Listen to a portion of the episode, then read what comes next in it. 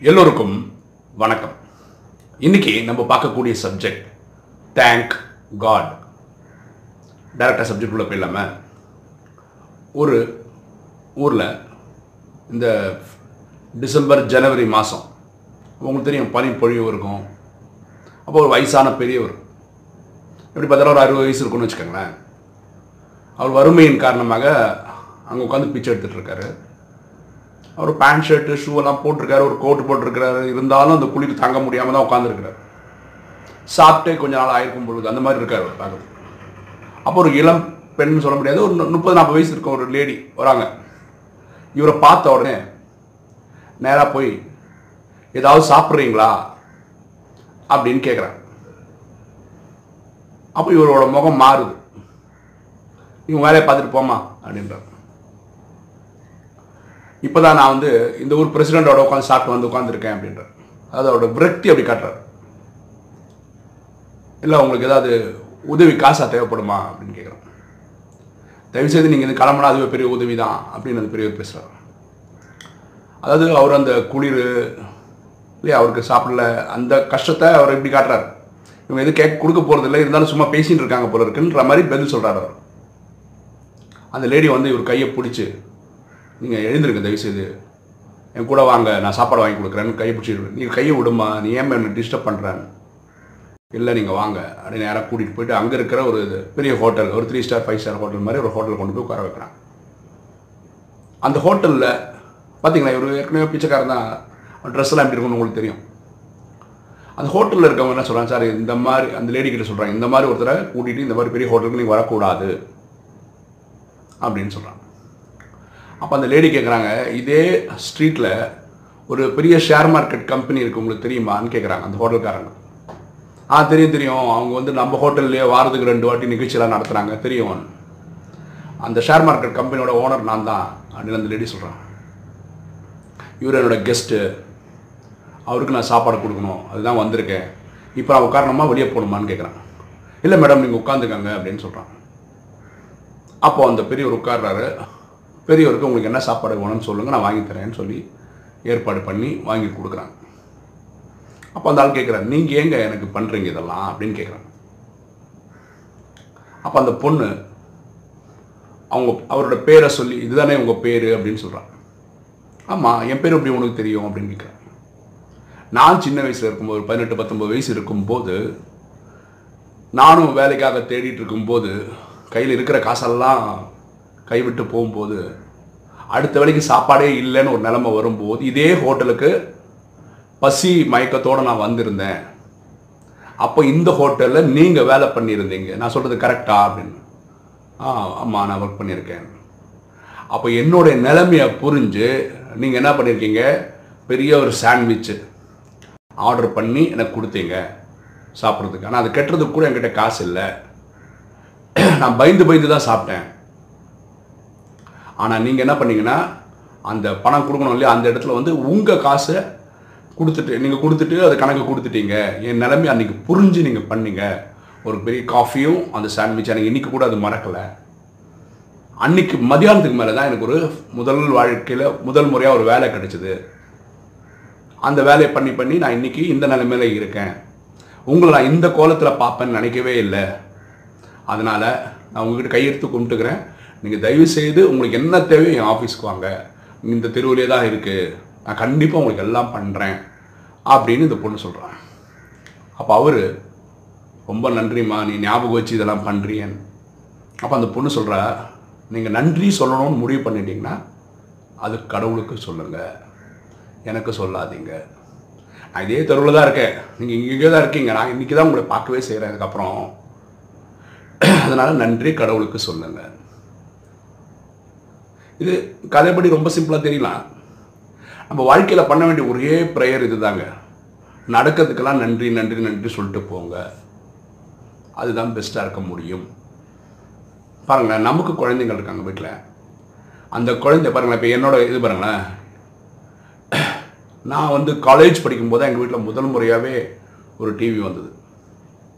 அதேமாதிரி காலேஜ் படிச்சதுக்கப்புறம் தான் ஒரு லேண்ட்லைன் ஃபோன் வந்தது.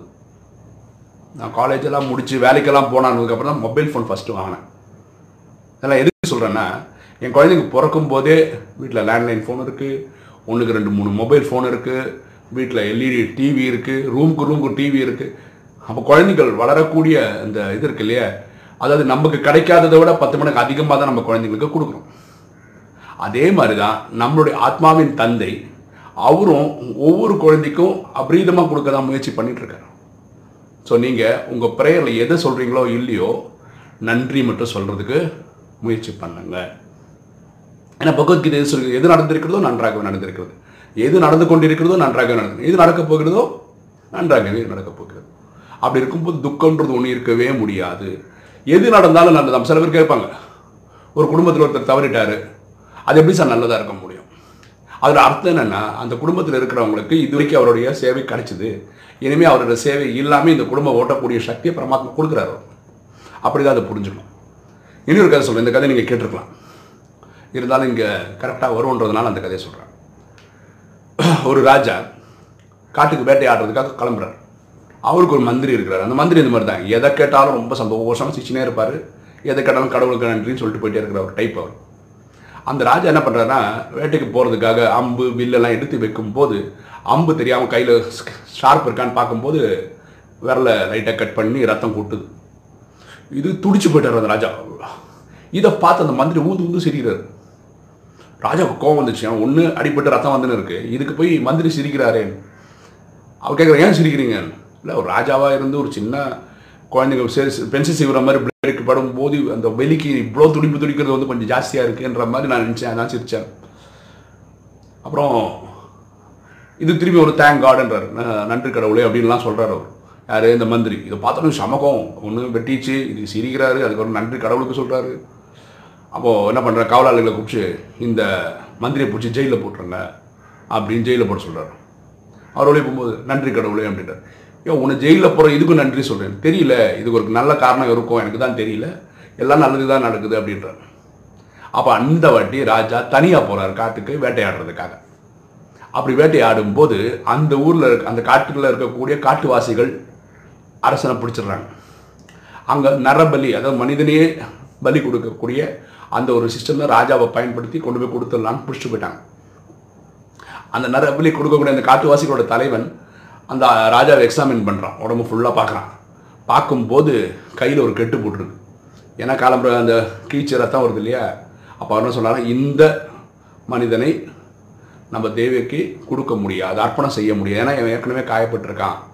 காயமே இல்லாத ஒரு உடல் தான் தேவைப்படுது. அதனால் இவரை விட்டுடுங்க அப்படின்னு சொல்லி அந்த ராஜாவை ஃப்ரீ பண்ணி விட்டுறாங்க. அந்த ராஜா அப்போ தான் புரிஞ்சுக்கிறார் இன்னைக்கு ஆலம்புற இந்த இது கட்டானதுனால தான் இன்னைக்கு உயிரோட இருக்கிறோம் அப்படின்னு புரிஞ்சுக்கிறார். நேராக திரு திருன்னு வராரு வந்துட்டு மந்திரியை ரிலீஸ் பண்ணிடுறாரு. அப்போ மந்திரிட்ட சொல்கிறாரு இன்னைக்கு நான் உயிரோடு இருக்கிறதுக்கு காரணம் காலம்புற இது கட்டானதுனால தான் நீங்கள் சொன்னீங்கல்ல கடவுளுக்கு நன்றி சொல்லுன்னு. நான் சொல்லலை இருந்தாலும் நான் காப்பாற்றப்பட்டிருக்கிறேன் ரொம்ப நன்றி அப்படின்னு கடவுளை நான் சொல்லிக்கிறேன் அப்படின்னாரு. அப்போ சொல்கிறாரு சரி நான் வந்து தப்பிச்சிட்டேன்றது ஓகே. உன்னை ஜெயிலில் படுது உனக்கு எப்படி நன்றி சொ- நீ சொ- கடவுள் சொன்னது என்ன லாஜிக் அப்படின்னு. அப்போ மந்திரி சொல்கிறாரு ஒருவேளை என்ன நீங்கள் ஜெயிலில் போல என்னையும் கூட்டிகிட்டு போயிருப்பீங்க. அப் ஓகேவா அப்போ என்ன பண்ண பிடிக்கும்போது எல்லாரையும் பிடிச்சிருப்பாங்க.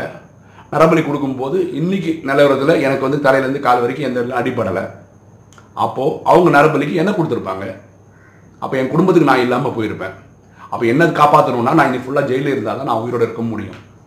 அதனால இன்னைக்கு உயிரோட இருக்கிறேன். அதனால நான் கடவுளுக்கு நன்றி சொல்கிறேன் அந்தந்த சம்பவங்கள் நடக்கும்போது அதாவது இந்த ராஜாவுக்கு அந்த விரல் கட்டாகும் போது தெரியாது பின்னாடி எங்கே நன்மை இருக்குன்னு. இந்த மந்திரியை பிடிச்சி ஜெயிலில் போடும்போது மந்திரிக்கு தெரியாது ஜெயிலில் போடுறதுனால அவருக்கு என்ன நன்மை? ஆனால் அந்த சம்பவங்கள் நடந்து நடந்து முடியும் போது அந்த சம்பவங்களை பார்க்கறதுக்கு அப்புறம் தான் நமக்கு ஓஹோ இதனால் அது நல்லதாக போச்சு இதனால் அது நல்லதாக போச்சுன்னு புரிஞ்சுக்க முடிய சக்தி வரும். அதனால் நம்ம பிரார்த்தனை செய்யும் போது முடிந்த வரைக்கும் வேறு எதுவுமே கம்ப்ளைண்ட் பண்ணுறதுக்கு பதிலாக நன்றி நன்றி நன்றின்னு சொல்லிட்டே போங்களேன். இந்த நாள் கொடுத்ததுக்கு நன்றி இந்த ஆரோக்கியமாக இருக்கிறதுக்கு நன்றி அப்பா அம்மா கொடுத்ததுக்கு நன்றி மனைவி குழந்தைங்களை கொடுத்ததுக்கு நன்றி நல்ல நண்பர்களை கொடுத்ததுக்கு நன்றி. சரியா?